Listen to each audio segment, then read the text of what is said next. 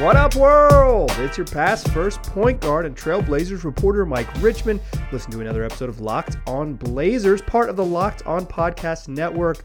Available wherever you get podcasts and also on YouTube. Thanks for making Locked On Blazers your first listen. Every day, free on all platforms, coming at you five days a week, the only daily Trailblazers podcast rolling along all off season long. And as we head into the off season, they're giving out awards. I want to talk about the most improved player award. I want to talk about some possible trade or mid level exception, exception money type targets on the Miami Heat as good teams have to reshuffle. And this time of year gives us a, a look into what that reshuffling might look like. And then we'll close the show taking a spin on the tankathon. Three spins, find out where the Blazers pick in in dreamland heading into the May 17th actual draft lottery. But let's start with that MIP. It went to Memphis Grizzlies point guard Ja Morant, and people are disappointed. Confused the old guard. Uh, more sort of traditional NBA journalists, including some that are my friends, kind of think a player of Ja Morant's, or just straight up think a player of Ja Morant's stature doesn't belong in the MIP conversation. That is not a, an award for, you know, 30 year guys who were second second overall picks drafted to be a star and it's not people who had you know had a had a big moment in the postseason or big moments in the postseason prior to that or someone who could be in the MVP conversation on the all NBA team they believe the MIP should belong to sort of up and comers or second round picks or late first rounders who took a jump and all of those things here's my hot take on the Ja Morant stuff. He improved a lot. he improved a great deal. Probably had the biggest jump in terms of like the hardest jump to make is from like pretty good, pretty darn good player to star. Ja, ja made that jump. Um, he's available on the ballot and they voted for him. It's I I understand the spirit of many people's object, objections. Many of my colleagues, including uh, when I had friend of the program Jason Quick on the show, like a month ago, six weeks six weeks ago, he said this MIP isn't for a guy like Ja, and I said, well, he's probably gonna win, Jay. And look at this. He won. Uh, he finishes first. Dejounte Murray finishes second.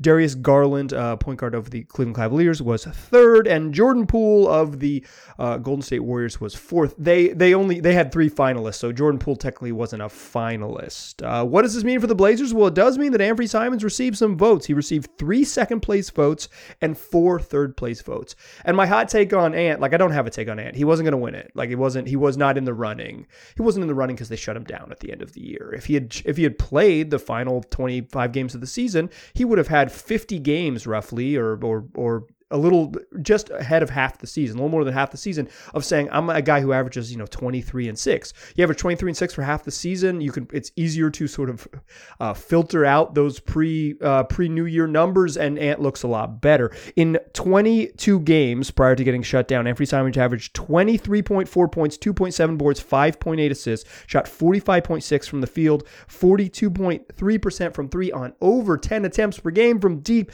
and 86.6% from the free throw throw line. On the year, he only averaged 17, 2, and 4. Um, that, that, like, the overall resume doesn't look like it. But like I said, if he had played those final, uh, you know, 23 games, the Blazers totally, you know, totally tanked, um, Ant would have had 45 games of averaging 24 and 6 and or 25 and 6 and it's like okay this dude's got it like you know ant Ant basically scored well enough. He had 38 against Minnesota and looked great in a, in a, game the Blazers lost. And and the front office said, yeah, yeah, no, no, no, no, no, you are done. Uh, I don't have a problem with Ja winning it. Uh, I do. I'm, I'm good for Ant to get some second place votes. He really took a leap. Like he improved his his last season. He averaged 7.8 points, 2.2 boards, and 1.1 assists. He improved across the board. Uh, but the but it isn't like. But every time it's played more. Like his per minute numbers are better. He played more minutes and his numbers were better. But he, um, the difference in the other guys at the top of the ballot, like Ja, Dejounte Murray, and Darius Garland, is they played about the same number of minutes last year, and their production went up. Uh, Ant was just like he's an op- it's an opportunity type award for him CJ McCollum basically won the exact same thing. He wasn't a player. He got an opportunity. His permits, permanent numbers were exactly the same, but scaling up to playing a bunch of minutes, he won it. Um, there is some idea that Anfernee Simons will be uh, you know, has a really good shot to win the, the the this award next year. And I think there's absolute truth to that. He will be on the ballot. I, I bet he will get votes even next year because he's gonna he's gonna get a full time role. We're assuming good health here, always with these things. You know, he's gonna get a full time role. He's gonna be the second option on offense. Like he's gonna he's gonna slide right into that CJ McCollum level of production. Um, and Ant is is just a better shooter than CJ is. Uh, maybe not a better like scorer or capital S, but better shooter and better maybe, maybe, maybe for my money, probably a better off ball fit next to next to Damian Lillard. So um, yeah, like Ant is to have a great year next year. I'm I'm I'm pretty certain of it. But the the the jump that he's going to have to make, like you know, he averaged on the year, like I said, like 17, two and a half, and four. Uh, if he averages something like 23, two and a half, and four, he'll be really well appreciated, but I don't know if he'll be like the far and away front runner to win it. Uh, DeJounte Murray made a really good case this year. I think Desmond Bane, even Ja Morant's teammate, made a really good case this year. There's this is a weird award, and now that a guy like Ja Morant has kind of moved into the conversation, um, like guys who will get MVP votes are also getting winning MIP. I think it dilutes it a little bit. Like I, I wouldn't, I wouldn't if you're bet, if you're out there betting on BetOnline.net, like Ant's odds aren't going to be very good. Um, and if they give you juicy odds, beware because of kind of the changing nature of this award. I think the old guard believed it belonged to you know the it was it was previously known as a comeback player of the year. So it's somebody like that who's like 29 and wasn't good and Hedo Turkoglu, like Hedo Turkoglu is a classic MIP. Um, so there but there i think there's a changing nature of the award. I think the changing nature of the award. I think there's a changing nature of all the awards in the league. I think mvp has changed a great deal in nature than what what it was in the last two decades. So I, I think like someone making that jump, right? Like someone someone who's jumping into the MVP level and just kind of like not having a spot at the MVP table and getting MIP could happen to Ant, kind of rob him from it. So no hot takes. Ant had a great year and improved a, a ton. He'll be right back on this ballot again. Uh, but I think the sort of I think the Ja Morant corollary here says like um, don't don't don't mortgage your future on Ant winning MIP because the way MIP voting has changed a bunch. Um, it just the nature of the award has changed a bunch. All right, let's come back in the second segment and talk a little about some trade targets. Uh, the Blazers are not going to be necessarily big free agent players, but they're going to have to be smart in how they upgrade this roster. And I got a couple names on the Miami Heat, a team that might go big game hunting this summer, and how the Blazers could take advantage of that of that Miami Heat strategy and the Miami Heat history. But first, let me tell you about Shady Rays, the independent sunglass company that gives you the features of $200 sunglasses for just a fraction of the price. That means polarized lenses, well-constructed durable frames, and premium high-end finishes. Also, something you won't find anywhere else is Shady Rays has the best protection program. It includes lost and broken protection on every pair. They'll send you a brand new pair if you lose them, no matter what happened. So give them a try, and if you don't love them, you'll pay nothing. It's as simple as that. Plus, 10 meals are donated to fight hunger in America when you shop with Shady Rays. So, exclusively for my listeners, head to shadyrays.com, use the promo code locked on to get 50% off two or more pairs of polarized sunglasses. That's code locked on for their best deal of the season at shadyrays.com. 50% off two or more pairs of Shady Rays sunglasses. All right. So we talked MIP and kind of the Blazers had a, had a player who really improved, but I think the nature of the award also changed. So improvement is measured differently. Let's shift gears a little bit, talk about trades. John Hollinger, uh, the athletic and former longtime executive for the Memphis Grizzlies, wrote about uh, playoff rotations with the Miami Heat, and he wrote about Victor Oladipo finding uh, his space. Uh, Kyle Lowry's out. The Heat are going smaller. They need better defenders. Playing a lineup with both Tyler Herro and Duncan Robinson has given them too, too many limited defenders off the bench. They need real juice off the bench. Veteran Victor Oladipo, who's on an incredibly friendly minimum deal, is seizing that opportunity has and has played well after basically not playing at all. And Duncan Robinson now after 27 in game one, dude can really play. Isn't a good fit in this series. That's kind of the nature of the playoffs. But as John Hollinger writes seeing that, like seeing it not work out there and looking at what might happen in the future, Duncan Robinson could be a name on the move as well as an odd man out in that. Uh, and same deal with the Victor Oladipo thing. Like you've got to make a decision who plays at the end of the games when you go small. And it has been other guys, which means that uh, six five wing Cody, uh, excuse me, six five wing Cody. Caleb Martin, Cody's brother, uh, has has also been out of the rotation after playing a little bit in game two. And when guys get left out of the playoff rotation for a team like the Miami Heat that seems to be loading up to go for it every summer, you start to think about what their future might be. And as Hollinger points out in that athletic piece, there is real writing on the wall and speculation from, from executives around the league that Duncan Robinson could be on the move. The the Heat made a trade in order to uh, get back a couple future draft future first round draft picks that they had, had previously traded away. Uh, those getting those draft picks back for a team like the Heat is either a chance to you know draft Bam Adebayo or more likely to to make a trade and go for it. When you have an older core, Lowry locked in and, and Jimmy locked in, uh, you like Jimmy Butler and Kyle Lowry are in their 30s. When you got players who are in their 30s, you want vets on your team. When PJ Tucker plays an, an incredibly important role, you want vets on your team. You want you you can go for it with adults. You're to go for it with a with another big star. And as Hollinger points out, Duncan Robinson's contract, which he signed a five year, $90 million extension the last summer, this is the first year of it. So, you know, whatever that is remaining, four for 74 remaining roughly. Uh, that That's that contract plus some first round picks could be what the what the Heat used to go star hunting. And you might be asking, so why why do I care about that, Michael? Because I don't want I don't want the Blazers to trade their star to the Heat.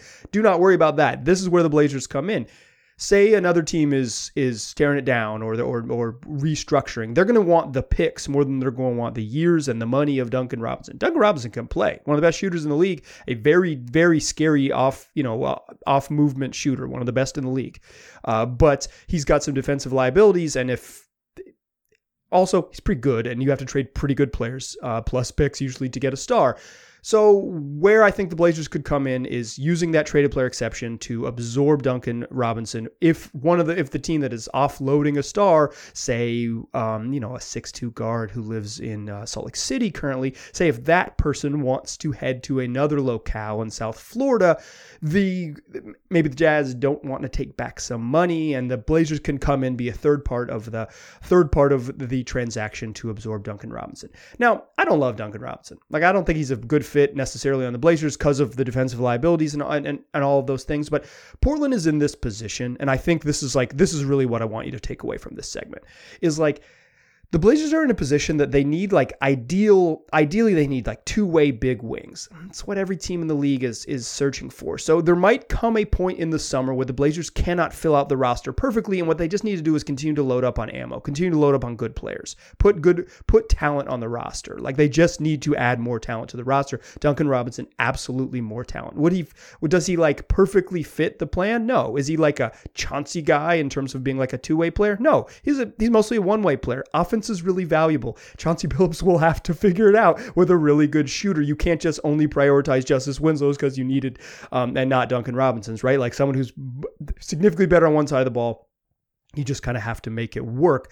I, I don't love this plan, but the like the the sort of the the theoretics of it is like the theoretically speaking here we're saying like if if the way the Blazers might be able to get involved and get talent and, and find the right fit is when is they can absorb money when there's when it's multi-team deal. This that traded player exception they have that's like 21 million dollars allows them to absorb talented talented and good players and kind of make be the be the sort of financial salve, be the financial uh, the safety net for other teams that are wheeling and dealing or teams that don't want to take on money or whatever it might be. And I think Duncan Robinson, if you know to I believe the reporting of Hollinger, he's as plugged in as anyone. Um, he's not a big breaking news guy, but he's worked in the league forever. He knows what he's talking about. And if he says that there are whispers that the, the Heat are trying to maybe make again make those moves this summer, the Blazers should be on it, figuring out how they can make those moves. The other name in that article, uh, it's available on the Athletic. Subscribe to the Athletic. Get read this reporting yourself. But uh, here I'll, I'll, localize it for you, bring it from behind the paywall a little bit.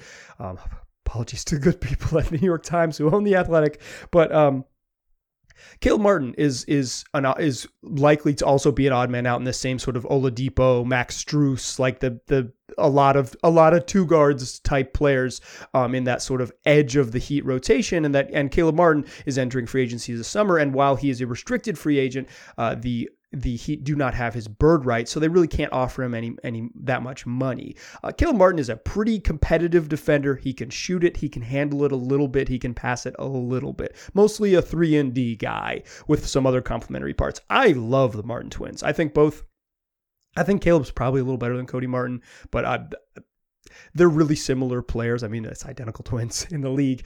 Um, I like them. I feel like they are winning players, and if if the cost is like you know twice the minimum if it's something like around the Blazers biannual exception, I think you can do a lot worse than Caleb Martin on the open market. This would be that's a player with the exception and a player with the traded player exception, a player with one of the exceptions. You could um, you could give him part of the MLE depending on how the Blazers do it. We don't need to get into the nitty gritty, but like he's an affordable and pretty quality wing. He's not as big as the Blazers need. Like they would need better size, but again, if the Blazers find themselves in a position armed with not a lot of tools, this might be these are two names that you might be able to, to get in on the relative cheap or after you've exhausted some other options, get there because the Portland just needs to add ammo, add talent. Those are two thoughts, courtesy of John Hollinger. I, I like Caleb Martin and Duncan Robinson as basketball players. I don't think they're perfect fits in Portland, but again, this is I think we're going to as we continue to head into the offseason like it's April and we're going to get really deep into it heading into July and as as as we get up to the draft and figure out what the Blazers do in the draft it's going to get even deeper on like needs needs needs. And we'll talk specifically about needs but from here from this isn't 30,000 feet but it's like a mile high from 5,000 feet up if another team is dumping quality rotation wing types, the Blazers have to be out there with the binoculars seeing any of any of the quality rotation wing types that can help. Um, you figure out the fit Uh, you figure out the fit at a later date. You don't ignore the fit. You just have to you in some ways you make the you got to make the parts work and if you can do it on the cheap, even even better for a franchise that's going to be ha- going to have to win the margins. The Blazers path forward is winning the margins. These are two guys. Duncan Robinson is probably beyond the margins, but these are two guys that help you win in the margins. All right, let's come back in the third segment, take a spin on the tankathon, simulate some draft stuff for you. But first, let me tell you about Built Bar, the best tasting protein bar on the market. Listen, I love Built Bars. They're great. Uh, I I eat them all of the time. I'm a peanut butter brownie guy. I'm a cookies and cream guy. I'm a raspberry guy. Salted caramel. Uh, I like coconut almond.